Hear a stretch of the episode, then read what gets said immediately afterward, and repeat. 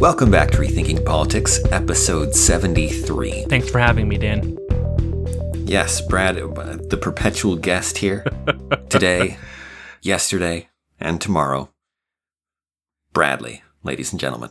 You know, Welcome. you know, just FYI everyone, when Dan originally pitched this idea to me, and yes, it was Dan's idea. That's how I thought it was going to go down. I thought he wanted it to be like like crime junkies, you know, where where Dan's got something to tell people and I'm going to be like, "Hmm, interesting, Dan. Tell me more about that." Fascinating, fascinating. Ooh, that's an excellent point, Dan. Wow. I was Yeah, I, I, was way duped. more, way more work for you in mind than. Ah. so, a few interesting things have happened in the news lately. There's been a change in tone regarding COVID 19. Uh, first off, there was the five day quarantine shift. Before it had been. which been. I would call what, a lot more than a change in tone, Dan. Just for the record. change. True. There's been a change in tone with specific procedural policy changes that have massive implications, right? So there's a, they go from 14 days, 14 days, two weeks, right? well, we've we've had ten days for a while now. okay. 10 days has okay. been 10 pretty days common, yeah. recent. I know there were still some businesses that did 14 days, but the CDC's guidance was 10 days. Was 10 days.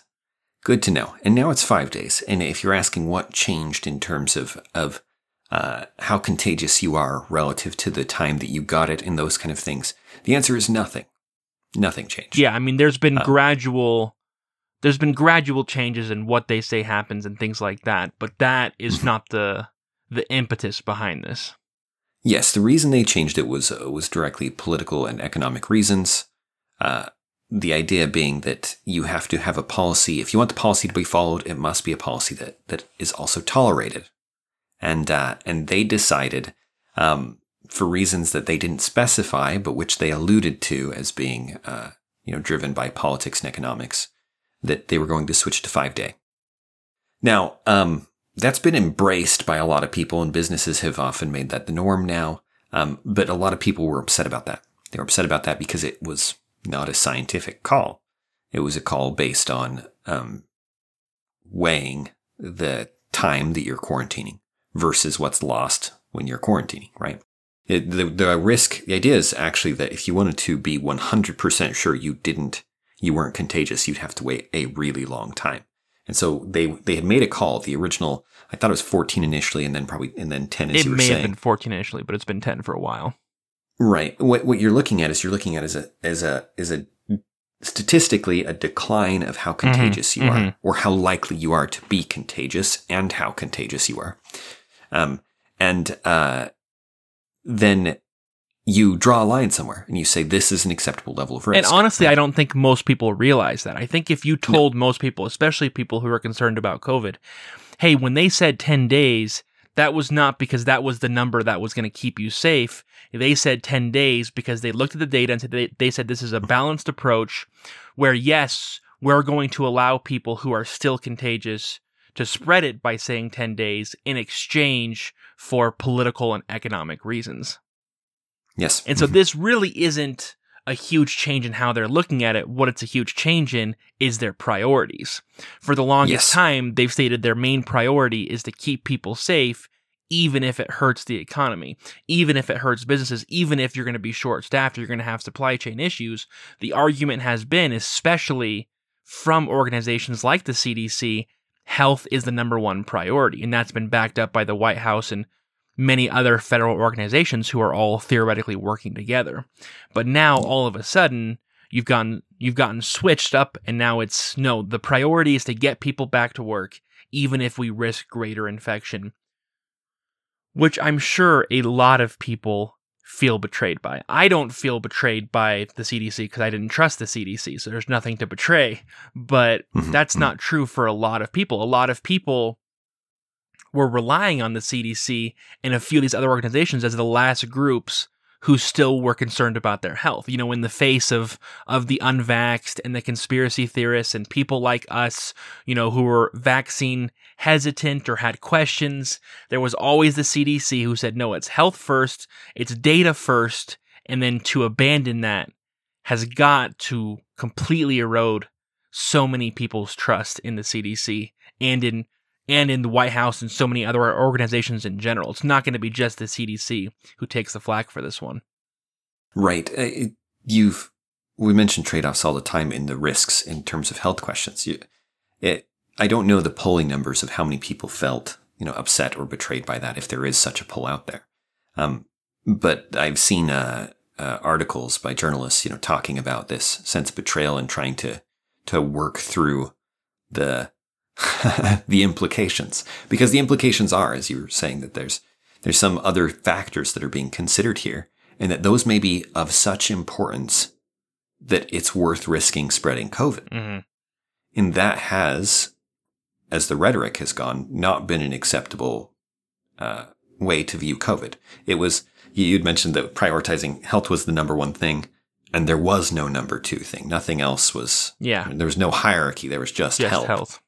Um, and by health, we mean specifically don't, uh, we mean specifically the threat of COVID 19, not general health, which was sacrificed for COVID 19 specifically.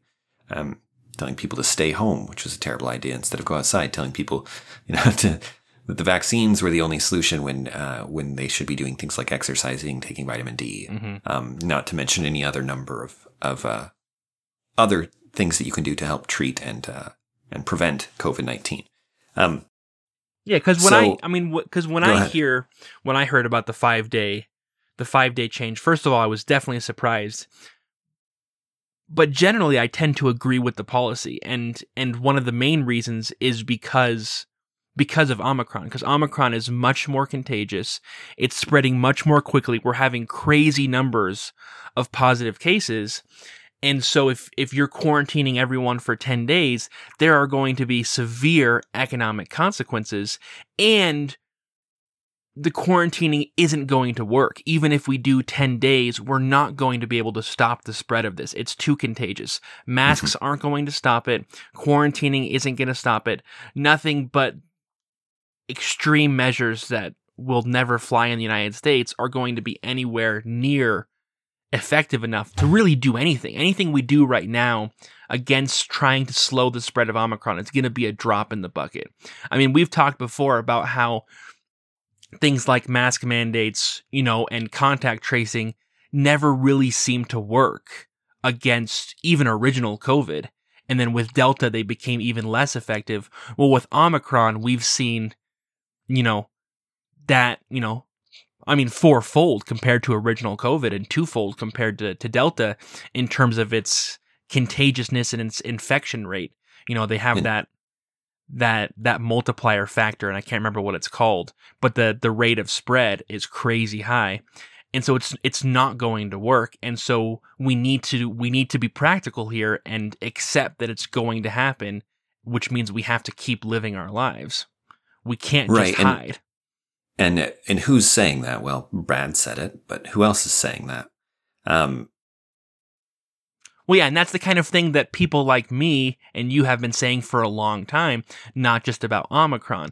What's weird about Omicron is that more and more is becoming the official narrative. I mean, that's what Yes. the CDC is doing. They're saying, you know what, this sucks, but at some point we got to accept the fact that everyone's going to get it and we're going to live with it.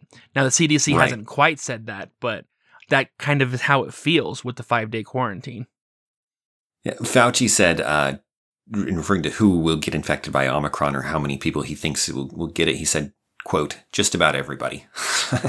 That's just pretty straightforward. Yeah, now Fauci's saying what we've been saying for over a year. Right, right, which is that everyone's going to get, uh, is going to get COVID at some point in the future, whether it be the versions that are in Mhm. front of us or not. Um, you mentioned no matter, unless we, we accept extreme uh, lockdown conditions, uh, everybody's going to get it.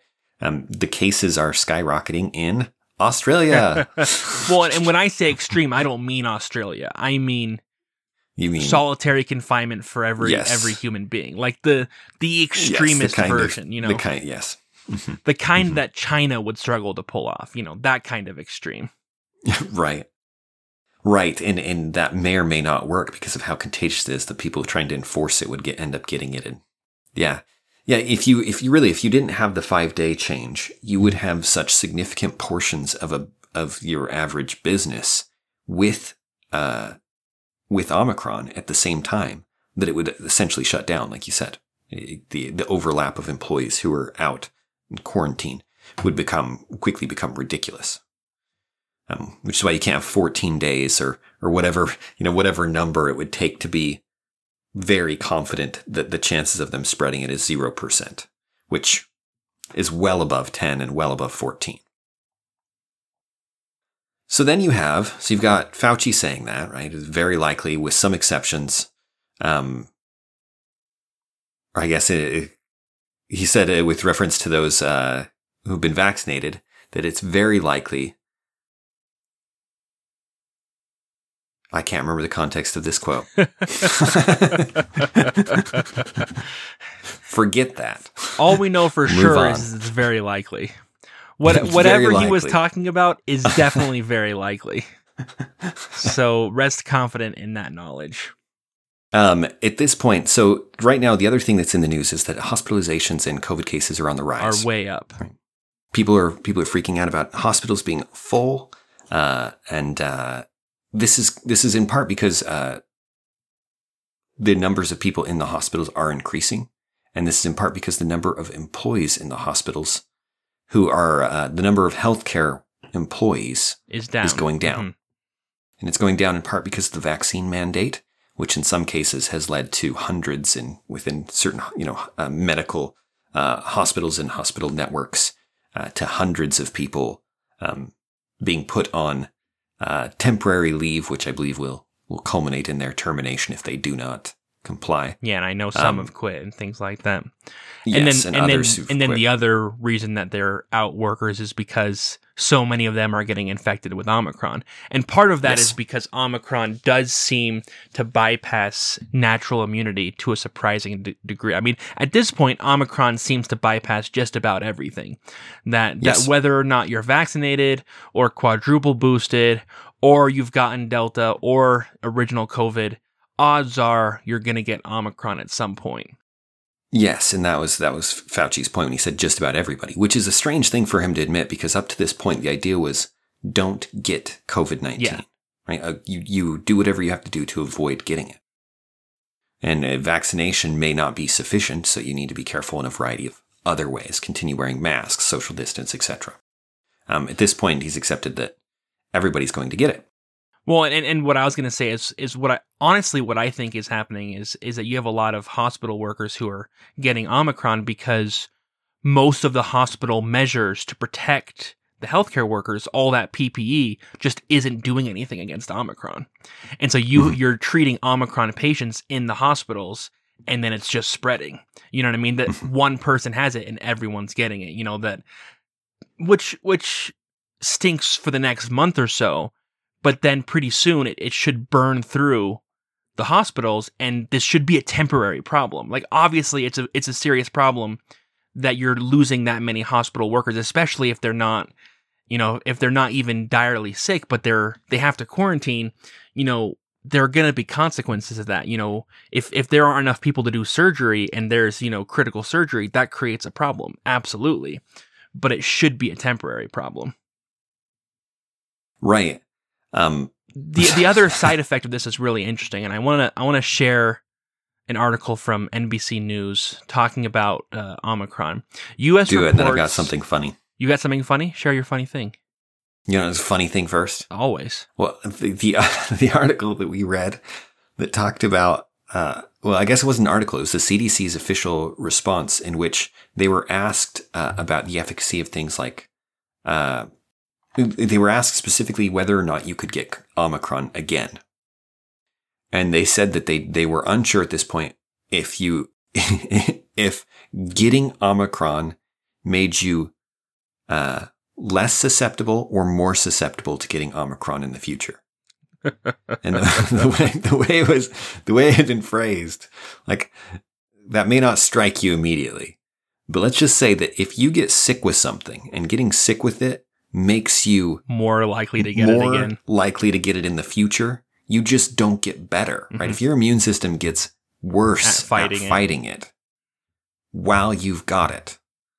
You are going to die from this, right? Or it's going to become one of those things that's a permanent disease. They they were You trying to for the rest speak very neutrally, and I think it backfired a little bit. It did. It did. really, It what they should have said is, we don't have data yet on whether or not Omicron protects you from getting Omicron again, even though they they should be able to make a reasonable guess that it will provide protection because that's what all other iterations of COVID have done so far have provided at least some degree of protection. They're welcome to to, to be ambivalent on how much protection, on how much. but to yeah, argue that it's not even clear you. there's any protection is is odd to say the least. You might get negative natural immunity from having it somehow. Um, Once you get it, you actually go into a downward spiral until you just permanently have it, Dan.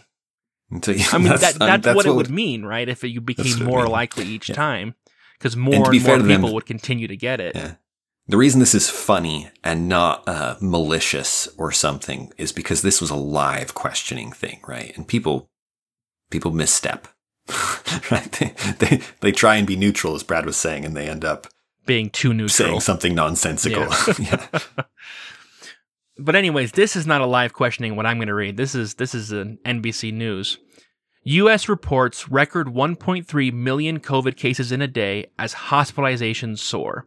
You know, and this is a similar kind of article you're seeing all over the place talking about the crazy number of infections and hospitalizations are following right behind them and it's terrifying and terrible and you need to watch out. I mean, it's in conjunction with Fauci who, you know, I think it was a week ago said that you should be watching the hospitalization rate for Omicron if you're deciding whether or not you should be worried. You know, that's the that's the number to watch.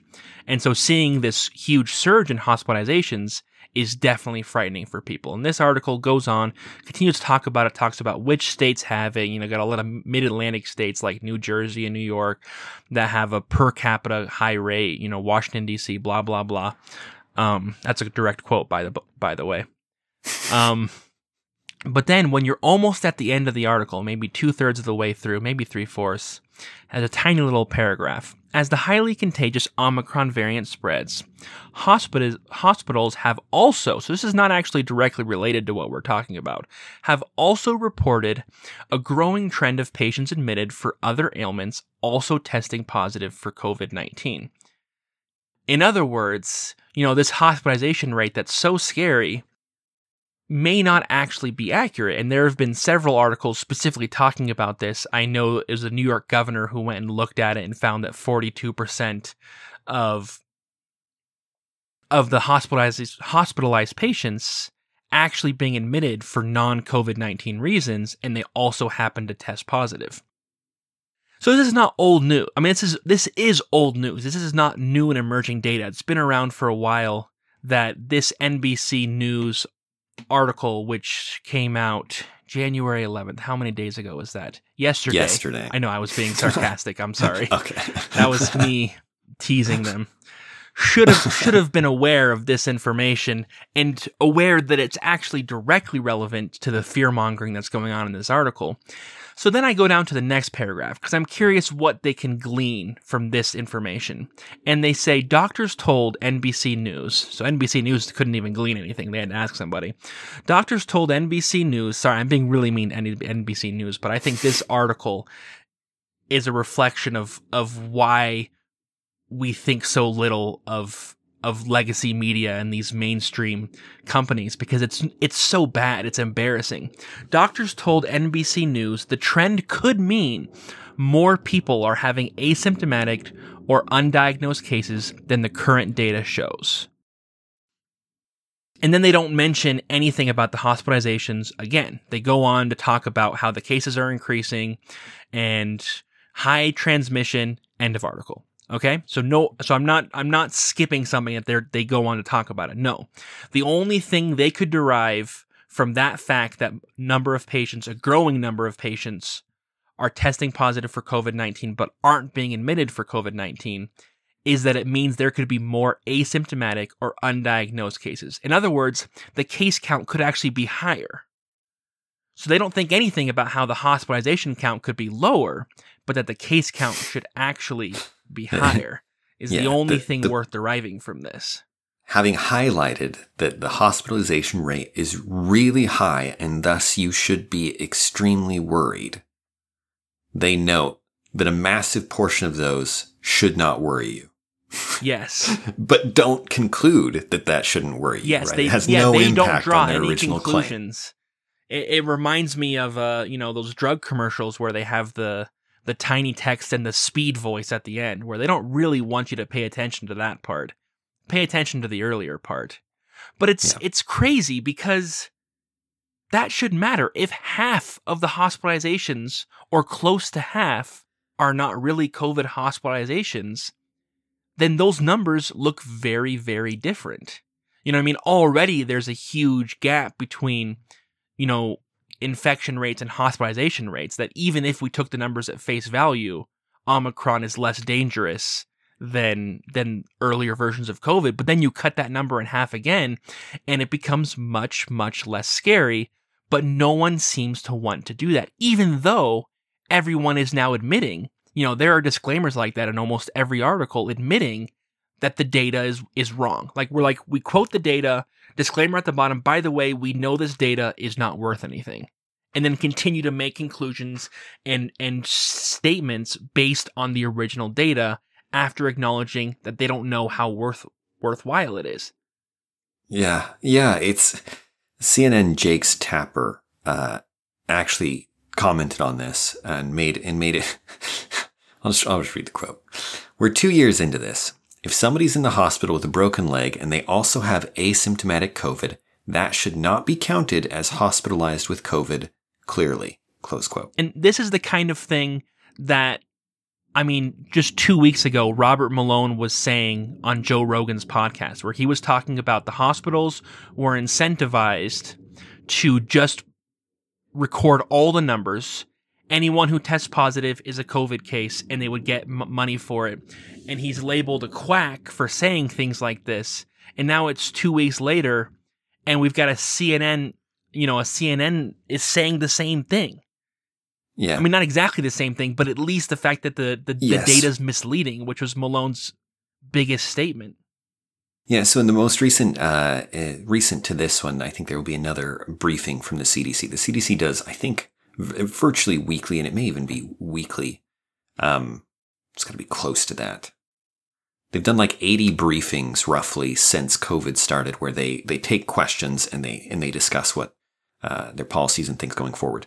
Um, and they were asked a bunch of questions like this one of like following up on on what Jake Tapper noted and what uh, what we've been discussing here. This idea that that the hospitalizations, the COVID hospitalizations number, is grabbing anybody in the hospital who has COVID. And because of how contagious Omicron is, how ridiculously contagious it is, You're just gonna have so many hospitalizations. that's probably going to to spread to most of the people in the hospital f- for any reason, right? And uh, and so that data isn't very useful. So they asked the CDC, uh, and I don't, I don't recall who it was who questioned them. Which reporter was like, "Hey, um, so how many of them are there from COVID?" And the CDC's answer is, "We don't know, but." We're going to collect that data. In fact, we've started collecting that data Yeah, and we're going to have started. it for you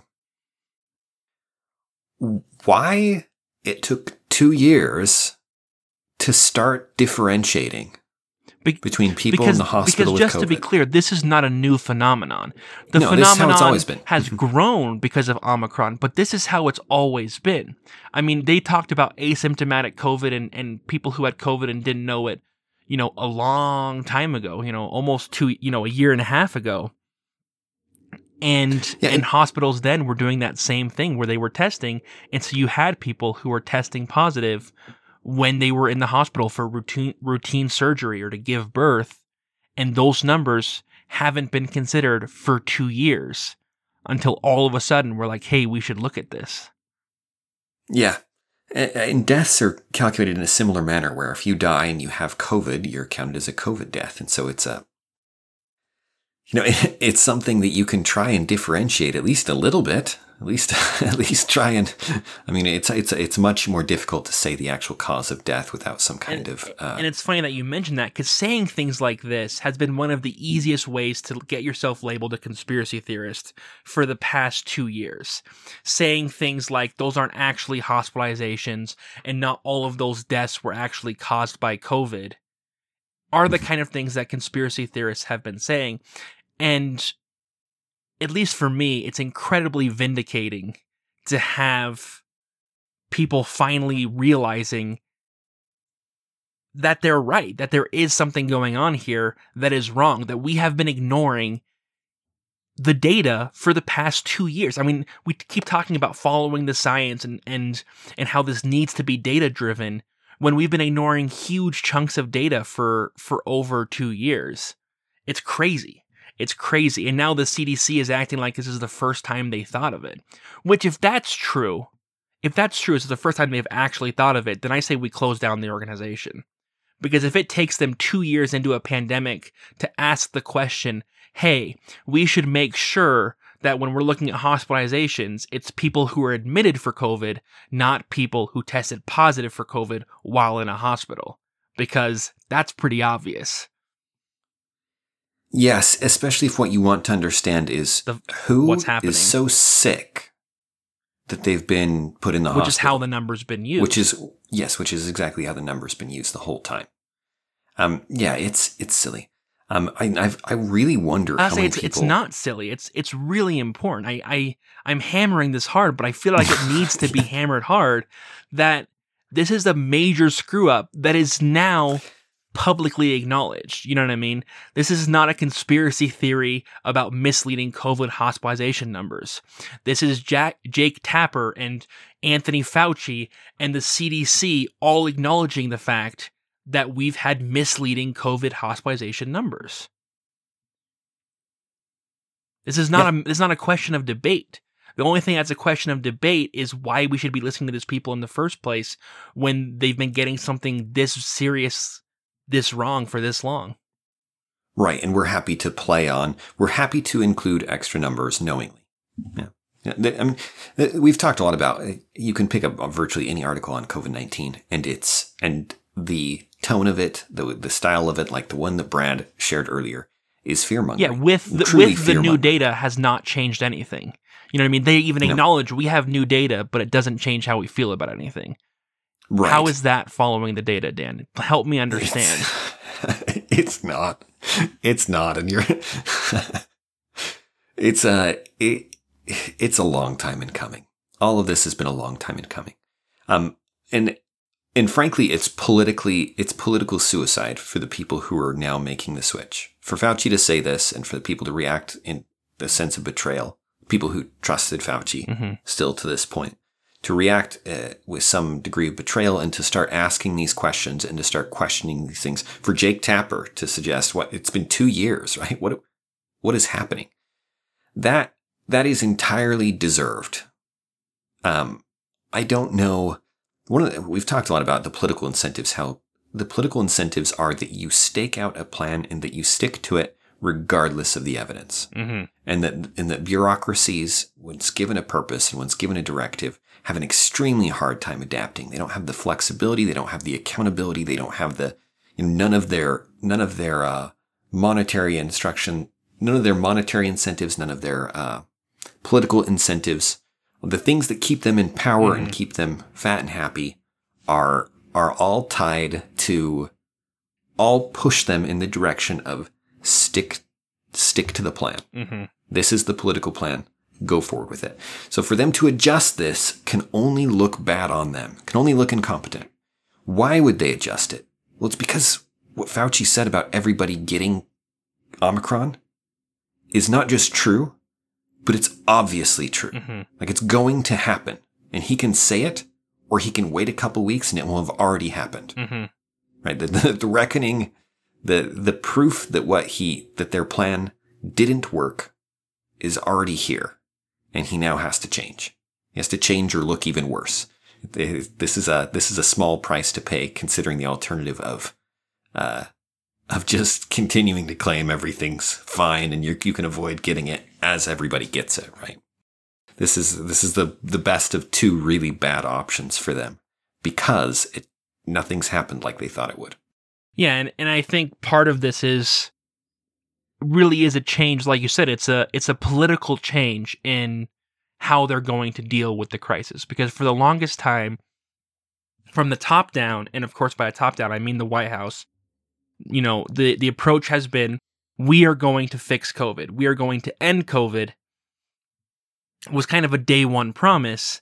And for the longest time, it's been framed that way. You know, we're going to do anything we can. Health is a number one priority, which means we will do whatever it takes. And anyone who stands in our way is, you know, is evil and is trying to destroy the world. The problem now is that they they've had to come face to face with the reality that it was impossible. What they set out to do literally could not be done, as evidenced by the fact that Australia, who did it much, much better, is not able to do it either. You know what I mean? If, if Australia can't do it, there's no way that a country as split as ours is going to accomplish it. And so they have to they have to reevaluate, which is what we've actually mentioned that before that that Biden a long time ago, if he had had a different stance, would have done much but much better. If he had had a clear stance saying, "Here's what we're going to do, but at a certain point, there are things you're going to have to accept. And now, this late in the game, that's exactly what they're doing. They're trying to pivot yeah. and saying, yes, this is going to be endemic. Yeah. Yes, this is going to stick around, but you can be safe. And I think part of the reason that they're they're pushing the vaccines still is because the more people who are vaccinated, the more the benevolence of Omicron can be attributed to the vaccines. You, know what I mean? That yes, yes, that yes, if yes, no yes. one's vaccinated and Omicron Omicron sweeps through and doesn't kill very many people, then it just looks like Omicron is mild. But if you have 80% vaccination, you can still argue this is because of the vaccine and all is well. And don't get me wrong, the vaccine does have some efficacy, but that efficacy is all over the place. There's an amazing article from CNBC talking about uh, a Pfizer CEO and and the vaccine. And he says a number of crazy things. You know, he says first of all, the two doses are not enough for Omicron. Direct quote, the two doses, they're not enough for Omicron. So I, I paraphrased earlier. and then he goes on to say the third dose of the current vaccine is providing quite good protection against deaths and decent protection against hospitalizations. And the thing is, is with the boosters, they are showing more effectiveness, but that effectiveness drops like a rock. And it's crazy. The, the across time. Yeah, across right. time. So I was gonna I was gonna illustrate it. So the booster dose can be up to 75% at preventing preventing symptomatic infection. That's peak, and that's soon after getting it. But then by 10 weeks, it's down to 40 or 50%. And so in a matter of weeks, its effectiveness is cut in half. It's just it's just wild. And and the problem with that is you can't take a booster shot every 2 months. And unless you can take a booster shot every 2 months, even getting the booster is not going to be effective enough against against Omicron that you know you're going to get it. And it will help you some with the with hospitalization. Honestly, the data on that is really rough right now because that data is relying that. on what we know to be faulty hospitalization information. You know what I mean? And so it just doesn't work. It's kind of like how they had studies earlier about how natural immunity wasn't very effective based off of one study in Kentucky that was based off of the tests they were using in Kentucky that had who knows how many false false positives. You know what I mean? Yeah. And so the data becomes garbage. And that's the same problem we have here is that we have yeah. really messy data on what the vaccines are doing.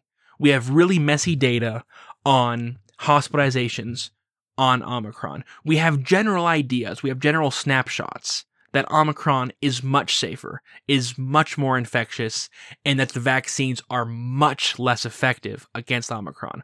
All of those statements would be really hard to disagree with right now. But yes. clearer pictures like that simply aren't available. And in large part, it's because our data is so bad.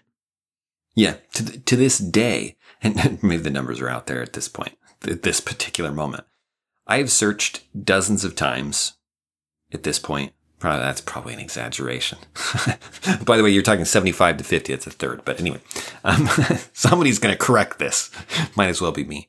Um, the uh, well, I was going 75 to 40 percent is almost is almost, almost 50. okay. And so I was rounding yeah, up Fair enough. Fair enough. it. no, 75 to 40 is better. Yes. I thought it was 75 to 50. and and part of it is because after 10 weeks it's just going to continue to drop. Yeah. I to this day I I in fact I'm going to do it I'm going to do it as we speak. How many people have died from Omicron? No numbers.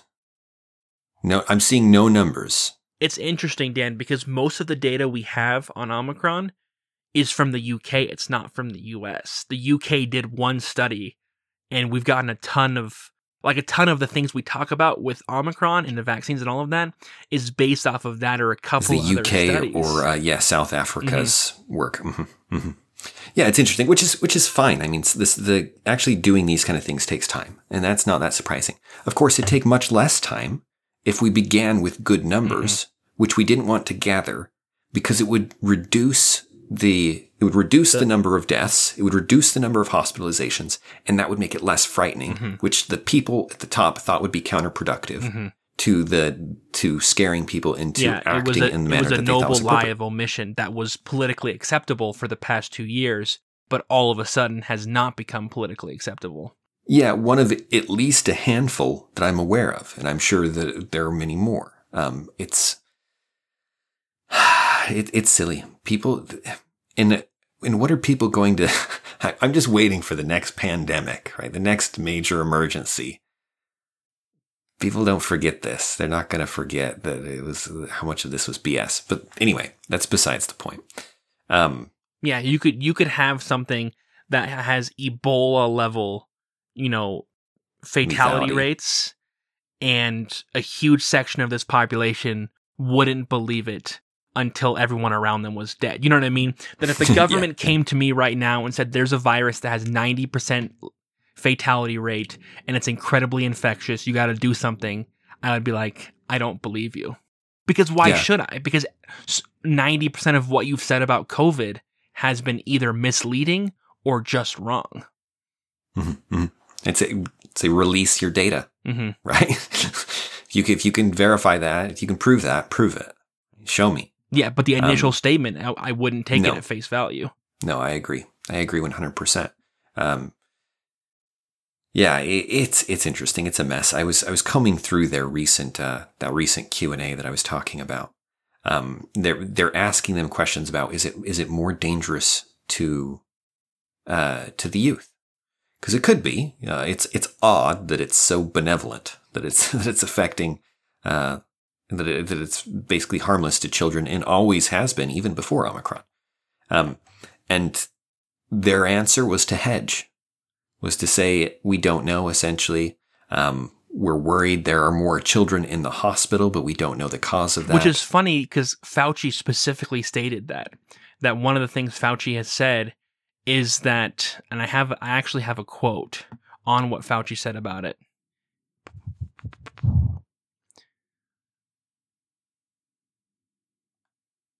If out, if a child goes in the hospital, they automatically get tested for COVID, and they get and then they get counted as a COVID hospitalized individual. When in fact they may go in for a broken leg or appendicitis or something like that, and that as a result, quote, the hospitals hospitals are quote overcounting the number of children who are hospitalized with COVID as opposed to because of COVID. That Fauci is basically arguing the same. You know, uh, just a few weeks ago, Bret Weinstein was saying this is not dangerous for children and you need to calm down a little bit, and everyone's like, "You're nuts, Bret." And here we are, a few weeks later, and sorry, Bret Weinstein. You're welcome, listener. Bret Weinstein said that, and uh, now you've got Fauci just a few weeks later saying the same thing. It's weird. It's weird. But sorry, I, I, I derailed you. Continue, Dan. No, no, it's not derailing. We're looking at, a lot of various things on this that are odd and that are uh, that are changing and changing for. They're changing because Omicron is ridiculously contagious. Because everyone is going to get it. Because it's going to have burned its way through the populated areas in places like New York. In fact, there's already some signs that the, the trend is going to is, is starting to turn and may have turned already. I actually haven't checked that in a couple days and where this is so rapidly evolving. Um, so rapidly moving and getting burning through the population, it's very likely that it already is turning down in, in a number of places. In some places, yeah, that have hit it, hit it higher. It'll take a few months for it to move through. Yes, yes. And the result will be that, uh, that virtually everybody will have it. Now, the immunity, immunity from Delta does not help you against Omicron, um, or at least it, uh, the amount of it is minuscule, just like, just like a lot of the vaccines. Um, you'd mentioned the Pfizer article and how, I don't remember if you mentioned it. Did you mention that they're making a new vaccine specifically for Omicron? I didn't mention it, no. Yeah, they're making a new vaccine specifically for Omicron because because their vaccine's the not effective. yeah, in, in that Brad mentioned, they they were like, well, what, this is not effective. We're going to adapt it to Omicron specifically, and then we're going to have that, and hopefully that's more effective. Um, by that point, almost everybody will have had Omicron, and then everyone who's had Omicron will be encouraged to get the Omicron vaccine. they will. It's true. It's true, even though it's it's super mild. So I was reading an article earlier today about about how it is now endemic, um, and and how and then it went on to explain what that means. Actually, actually, what it said was we're on the verge of COVID nineteen becoming endemic, meaning it would appear seasonally. It would probably it would affect relatively smaller portions of the population because there would be some residual uh, immunity. Uh, through either having it or or uh, getting the vaccines, and then uh, as that wears low and as the weather changes and and the the same reasons that you get tend to get sicker in the winter, right? Flu and things usually go around then. Colds are you're more likely. Um, that would happen with COVID nineteen, and and it was it was in the most. This article was written in the most it was like he was explaining it to an eight year old um, in terms of, of how careful it was to define every term and what this process would look like and how harmless it would be at that point. And we knew this. We knew this a year ago. We knew this at least. We knew probably longer than that, right? We, if, if a good virologist should have been able to see this virtually from the beginning. Why? Because of how it's spread and because of its relatively low lethality rate, right? Which, which means it's going to spread. The low lethality is a, you, if something is extremely lethal, it usually doesn't spread very much, like Ebola, for example. Um, you know, though Ebola, Sorry, go ahead. I, I just ahead. wanted to make a side note here about the talking down because that's definitely something we've seen about the pivot is there's not there's never been oh well we realized we were wrong and now we're looking at it this way no they've continued to talk from a place of authority that when fauci is talking he's explained to them hey you're forgetting you need to realize that when we're talking about hospitalized children there are actually two kinds and there's hospitalized with COVID and hospitalized because of COVID. You probably didn't know that, but I'm here because I've help. never mentioned it. Because I've never yeah. mentioned it for the past year and a half, and I've ignored that fact but now that I know it, I'm going to to teach it to you. You know what I mean? And it's yeah. as if as if they were the ones with the wisdom and now those of us who have been saying it for a long time, you know, those of us who've been saying, "Hey, this is going to be endemic." They're saying, "Hey, this is how viruses work. Sometimes what happens is this and this and this." and it's it's pretty good. It's pretty good. You don't sound bitter at all. You, you seem you're, you're handling this very well, Brad. This vindication thing with a lot of grace and a lot of. I I am not a good sport, and I'm I'm the kind of person to uh to be very upset when I lose, and and maybe to do a little victory dance when I win, and and so right now I'm I'm I'm doing a little bit of a victory dance, but it's hard because I just beat the other team soundly, and they're over here celebrating and telling me that it's okay that I didn't win and that's why I sound so frustrated because there's nothing more frustrating than beating someone and them sitting there and consoling you on your loss. Like, how do you handle that? I tell you how you handle that. It's a combination of being frustrated, also being happy. Like, it's just, it's weird. It's weird, Dan. I'm here to help you get through this trying Thanks, time. I appreciate that. This trying time.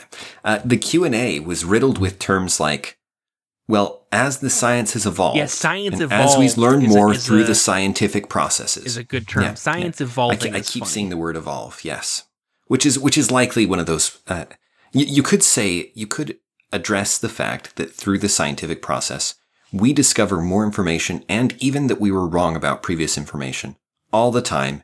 If the debate is allowed to happen, if the discussion is allowed to be carried out, if you have, uh, if you don't have so much top down, Which, it would be if better you if you don't have. with them, they'd probably argue that's what they mean when they say that science evolved. But the reason why the science evolved is an interesting turn of phrase is because it's continuing the idea that there is the science, which is one thing.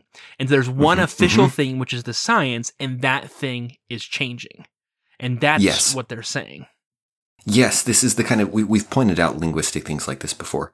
Uh, often, political phrases that are used regularly by a large group of people sharing a common cause are, div- are as, are as naturally created as this virus. Which is to say, someone in a lab doing research created this phrase, right? They tested it. They went through all kinds of processes and they walked out and said, here's the term we're going to use. We're going to use evolve. Why?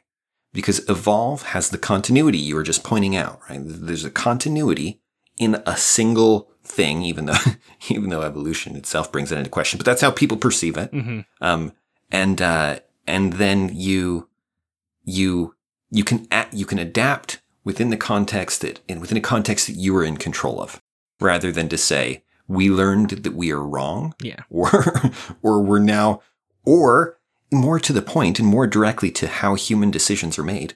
We've decided that the certain things that we're trying to achieve the purposes that we're aiming for and the means that we're using are not apt.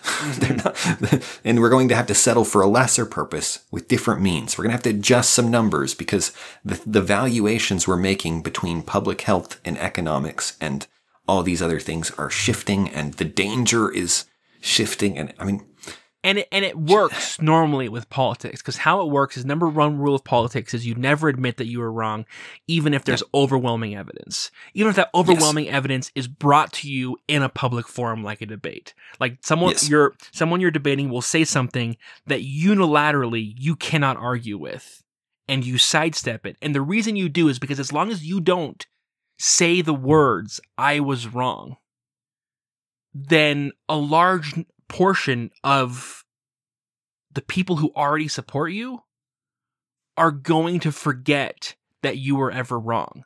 And by you not saying it, by you not admitting it, you give them the space and the permission to continue to believe that you've never been wrong and to live in this kind of self denying headspace. And it's something you see all the time with diehard fans of any politician where their candidate is perfect, which is obviously nuts. But people are able to believe it because their candidates provide this space for them to do that.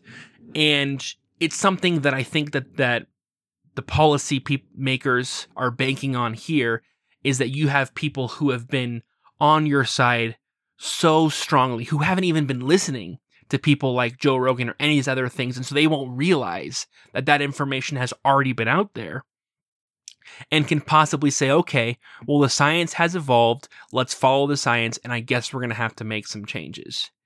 And I'm just hoping that in the information age that we have today, enough of those people will realize that that really is not what's going on. And they really have been lied to for the past two years by the same people who are telling them at least some of the truth now. But who knows? That's that was the hope. We did we did that uh, we talked about that a little bit recently. The idea that perhaps at this point because of the internet and because we can all access the same sources to a large degree i can pull up the studies that are being referenced. I can i can actually pull them up and look Mhm. at them. Um, i no longer have to go to uh, the you know the medical section of a university of a prestigious university to have access to all the medical uh, data that's been in studies that have been done on this subject. Um, and, and COVID has actually furthered this to a large degree. The, the, the way information has been shared in the international community is pretty sweet. It's actually been, has actually, uh, been a, uh, markedly more open, even as the government funded studies and things uh, have hidden data Mhm. and not shared their data so that their studies can't actually be sufficiently reviewed by outsiders. But what do you expect when they've decided that the, what's important is that you behave properly, not that they tell you the truth? Right? They, they've, they've weighed those two and decided that your behavior is what, what's important to them. They want you to behave properly, and thus they'll tell you what they think is necessary for you to do that. Um, anyway, it's a, hopefully, hopefully this could be a change. I, I really, really want for the, uh, for the retrospective on COVID to be able to confront some of these things. It does happen in politics. It doesn't happen very often. The Iraq war is a good example of where at this point, public opinion has shifted dramatically Mhm. against the Iraq war, even when it was dramatically in favor of it at Yeah, the and time. looks back at looks back at it and says, "Yeah, why did we do this?" And it, yeah, it looks and that is the hope, right? Because because at this point, you know, the narrative has changed once again to a better narrative, a narrative that is more in line with reality yeah, it's closer to the than it's been the entire two years. So that that alone is awesome because the closer the government is to reality, the the better their policies are going to be. You know what I mean? And things like the five day quarantine, things like them calming down on some other things could really help us out. And so we want more of that, not less of that. So this change is definitely good in terms of us getting past COVID, not as a virus, but as a society crippling fear, fear and response to that fear. Because at that point, that is the biggest cost that COVID is is currently hitting us with. The the worst damage that COVID is going to do has already been done. You know, those first times that that COVID and Delta swept through and killed, you know, the large numbers of of elderly people and people who are high at risk. That was that was the big damage and that damage has been done. You know, there's still going to be damage. I'm not saying it's over. There's always going to be damage. I mean, Mhm. Human mortality is is part of that is our mortality. I was trying to phrase that more beautifully, but I, I messed it up. You know what I mean? That it's that it's just part of our existence is that there's going to be risks and that's never going to go away. But in terms of this being a pandemic, pretty soon here, being able to say that won't make any sense because it won't be a pandemic anymore. Yeah, And that's good. um, that that we're it is- starting to be good. open to acknowledging that. It is good. I had hoped I had hoped in our uh, New Year predictions that COVID wouldn't be the big story, and and things like this. And we, we had a funny discussion about that, which my dreams were crushed. But at least, but this is this No, is getting is, closer this is to good a life. news for what you said, Mhm. absolutely, which I am Mhm. very happy about it. If I can be wrong, and by the end of this year, we're no longer topping, talking about COVID as a current event, oh man, I'm gonna be so happy to be like, you know what, Dan, you were right and I was wrong, and and cheers. That would be awesome. Uh, one one final story from me. Um, I was reading an article about a woman who who recently got COVID. She wasn't. Uh, she didn't specify if she got Omicron or uh, or Delta. At this point, to to figure out which one you have, you have to take an additional test. The normal tests will not tell you if you have COVID or if you have Omicron. And. I don't I don't know if anyone has access to that. You know, any to, if normal people have access to that. I don't think they do. To even a means to go and get that yeah, test yeah, to the- the- determine the, kind. sequencing test to find out what kind of virus it is. I don't think we have access to that. Uh, you can't I ask haven't for it. heard You of know what I mean? Yes, there, I haven't there, heard of it. They're not there doing are it. agencies who are going and they're testing these random samples, but they're not offering it to people who want it. Yes. So she's she had uh she had COVID. She had a really mild case. Uh, certainly could have been Omicron, and the symptoms sounded like H- it. There's How some recently variation did in she symptom. have it? Um, it would have been. Uh, Like in January, in the up. past two weeks? I believe so. Because yeah, because if it was in January in the U.S., odds are, statistically speaking, it's Omicron, but you never know. Yes, But since yes. the beginning of January, Omicron has dominated the case counts. Yeah, so she gets it, and she uh she has spent the two years of this pandemic interacting with virtually nobody but her husband and her two kids. This was an article in the Huff Post. So one of those people who's basically been able to quarantine the entire time, which there are Yes, still people husband- like that. her husband works online. Um, I don't remember what her she had worked but stopped working um, in part at least because of, uh, in order to take care of the now significant time uh, time needs of her children Yeah, who are not no able to go to whatever for- care they were doing. Yeah, yeah. Right. Right, so they've been online schooling, they've been doing all kinds of things. Um, and she finally gets it. She gets COVID. And she talks about in this article the relief she had when she realizes that she has COVID. Um, and I immediately had a very particular reaction. And when I shared this story, I had the Brad had the same, same reaction, which is that the relief is that now she no longer has to live in fear. You know, the thing she's Yes. afraid of, she's gone, and so now she doesn't have to continue living that life. Yeah, she didn't specify. No doubt this woman has had uh, has had uh, the shots. She would have said if one of them couldn't get it. Um, so she she gets it, and I'm I'm happy for her as I'm reading this article. She can now leave her house and feel okay. Like I like having confronted the devil and having you know fought the demon, emerged victorious.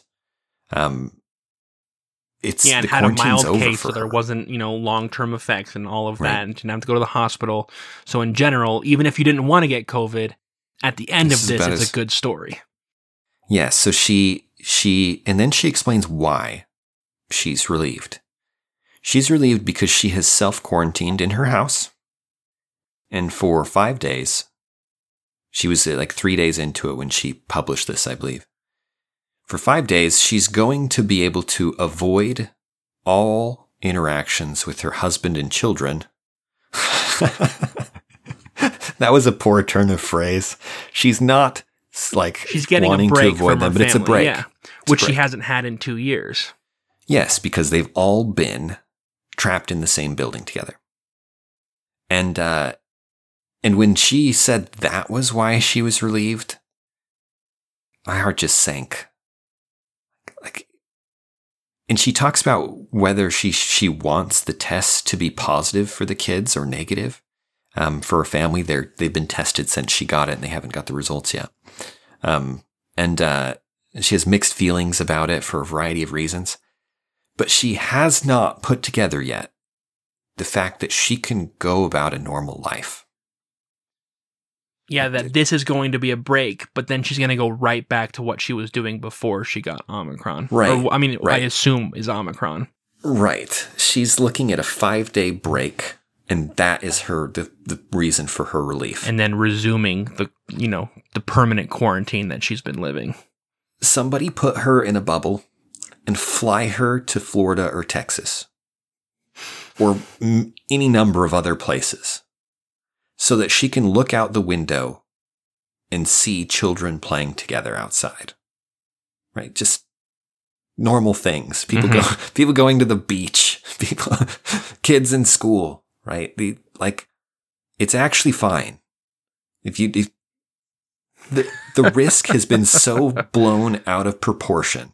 The reactions have been so overwhelming and it's not her, I don't even feel like it's her fault. You know, I'm not pointing the finger at her like you're you're an idiot or anything. She's been reading articles like the ones that Yeah, we yeah, read. she's a victim of of a massive misinformation campaign to steal their term. to steal their term. yeah that that's told her that this is this may kill her and her family it's very likely to um, or to have permanent That this is so scary effects. that even after getting it, you shouldn't change anything you're doing. yeah it's and and it's utter nonsense to live your life in paralysis of something with that level of threat to you um the direct risk to her and her family has probably always been minuscule hmm And now it's even lower.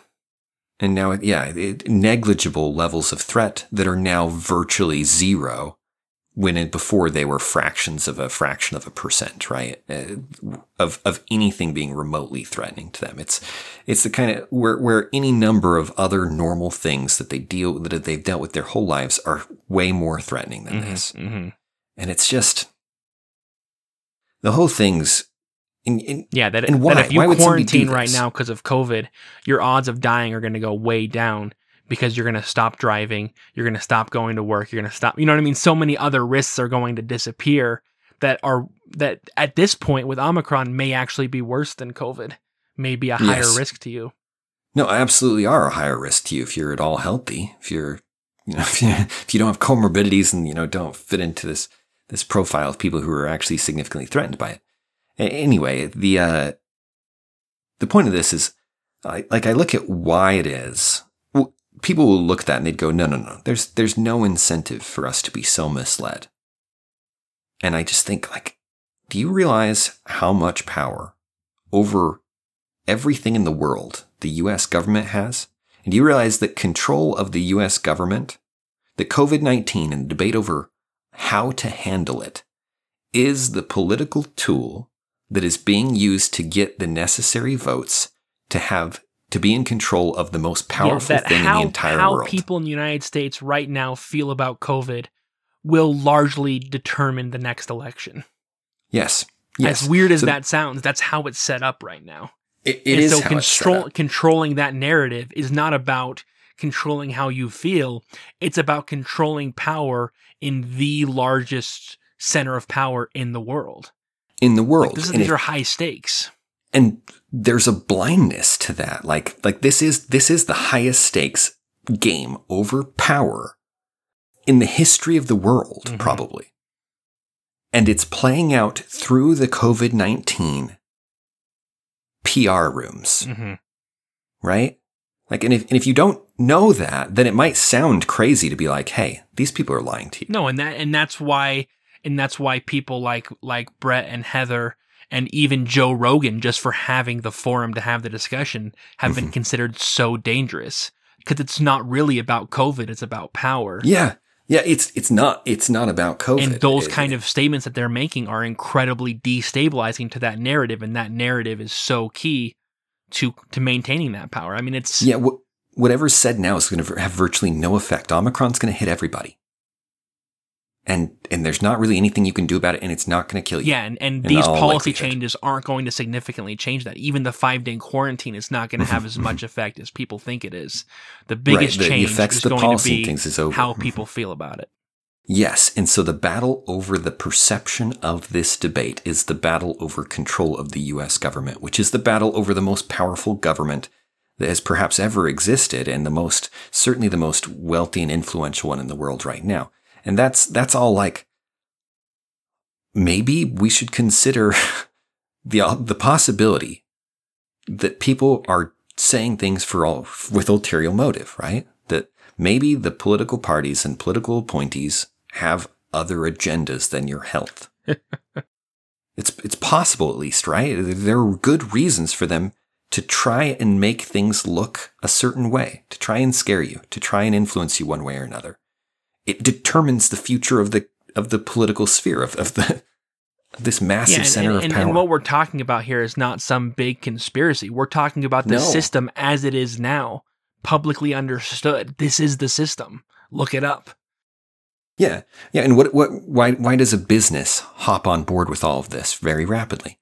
Do you know how much money they often get from governments through various means? I mean, the money That- that's been thrown around with COVID alone is insane.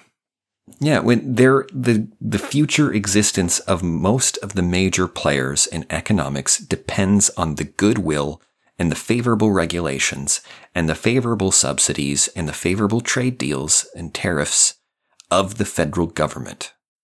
If they have every incentive in the world to care what the government does and to get on the good side of the of those who will determine their future. hmm And why wouldn't they? I mean, it's it's it's one of those things where, again, the the sheer scope of the United States government, its reach, its power, its influence, corrupts everything else. Um, because your livelihood is at stake. Yeah. Your company is at stake.